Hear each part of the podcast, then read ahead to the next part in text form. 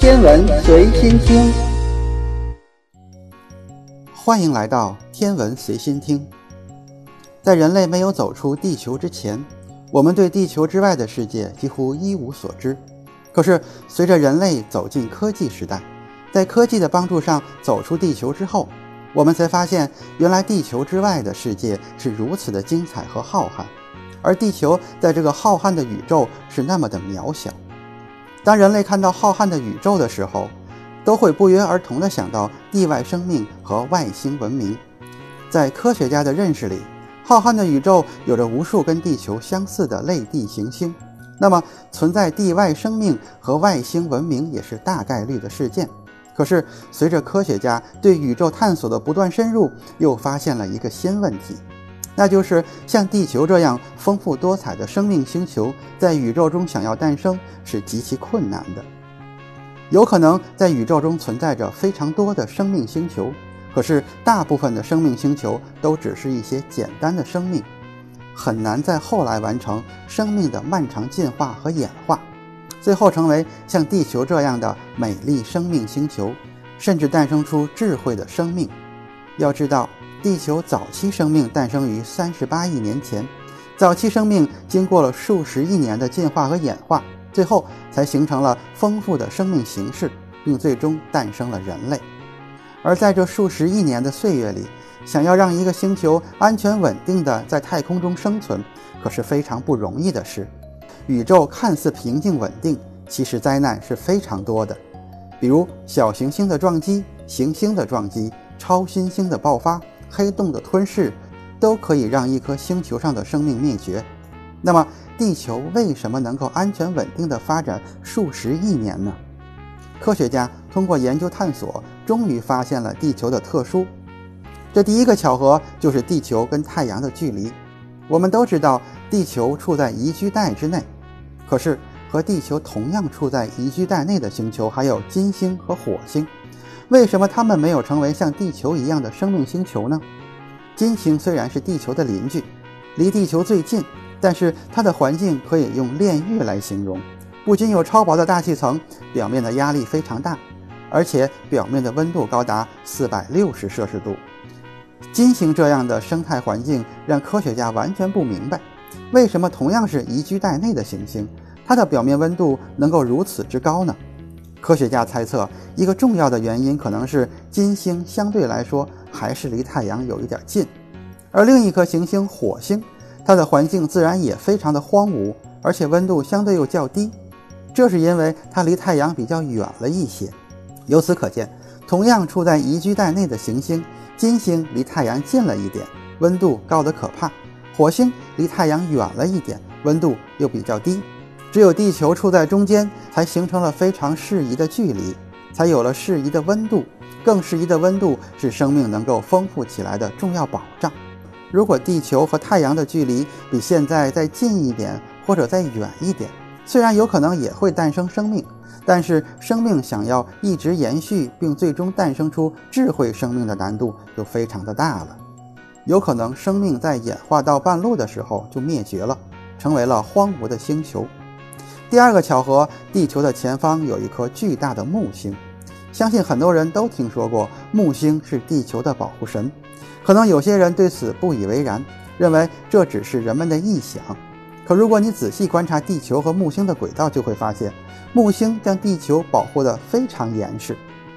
由于木星的质量是地球的三百一十七倍。体积是地球的一千三百一十六倍，所以地球在木星面前就是一个小不点儿，而木星正好挡在了地球的前方，就像一只大象在保护一只小鸡。可能有人不理解，木星挡在地球前方有什么用呢？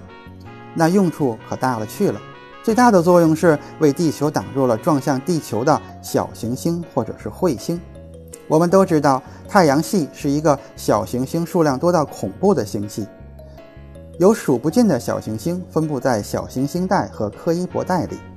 经常会有大小不等的小行星会脱离轨道向地球方向撞来。如果没有木星的阻挡，地球早就不知道被小行星撞击多少次了。而小行星的撞击威力是巨大的，足可以引发一次巨大的生物大灭绝灾难，比如六千五百万年前的恐龙灭绝可能就是小行星撞击造成的。现在有了木星的保护，只要撞向地球的小行星在经过木星的时候，基本都会被其强大的引力拉扯，要么坠入木星，要么被捕获成为木星的卫星。木星能够有那么多的卫星，大部分都是这么来的。第三个巧合，地球旁边有个巨大的月球，月球是地球唯一的天然卫星。如果是正常比例大小的卫星，对地球的影响自然不会太大。可奇怪的是，月球相对于地球来说，它太大了，大到让科学家都感到不可思议。月球的直径是三千四百七十六千米，是地球的十一分之三，体积只有地球的四十九分之一，质量约为七千三百五十亿亿吨，相当于地球质量的八十一分之一。这个对比可能不少人看来还看不出什么。可是，如果拿其他行星跟其卫星的大小做对比，就能看出非同寻常的东西。科学家目前通过观测太阳系其他的行星卫星，发现它们围绕行星的质量比基本都在几千以上，也就是行星的质量至少是其卫星的数千倍，而地球的质量只是月球的八十一倍。正常情况下来说，月球和地球的这种质量比是不大可能成为地球的卫星的。因为这么大质量的卫星一旦靠近行星，百分之九十九的概率都会被其引力拉扯，然后撞击到行星上面，而不是成为卫星。可是月球却做到了非常不可思议的这百分之一的概率，到底是如何做到的呢？现在科学家也不清楚。地球身边有一个质量比较大的卫星，对地球的影响自然就非常大了。其中一个重要的影响就是产生了地月潮汐力。这个潮汐力使地球的自转速度不断的变慢。要知道，刚刚诞生的地球自转速度是非常快的，自转一圈可能只有几分钟。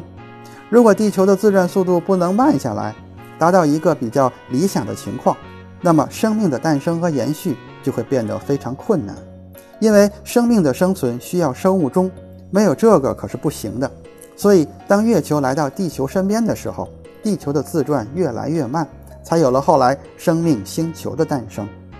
而地球能够有现在稳定完美的生态系统，月球的潮汐力起到了重要的作用。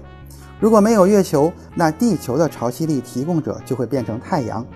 那个时候可就非常糟糕了。要知道，金星的潮汐力就是来自于太阳，所以金星变成了现在的样子。月球还有另外的一个作用，那就是阻挡一部分陨石的撞击。我们看到月球上密密麻麻、数不尽的陨石坑，就能够明白撞击月球的陨石有多少了。今天的天文随心听就是这些，咱们下次再见。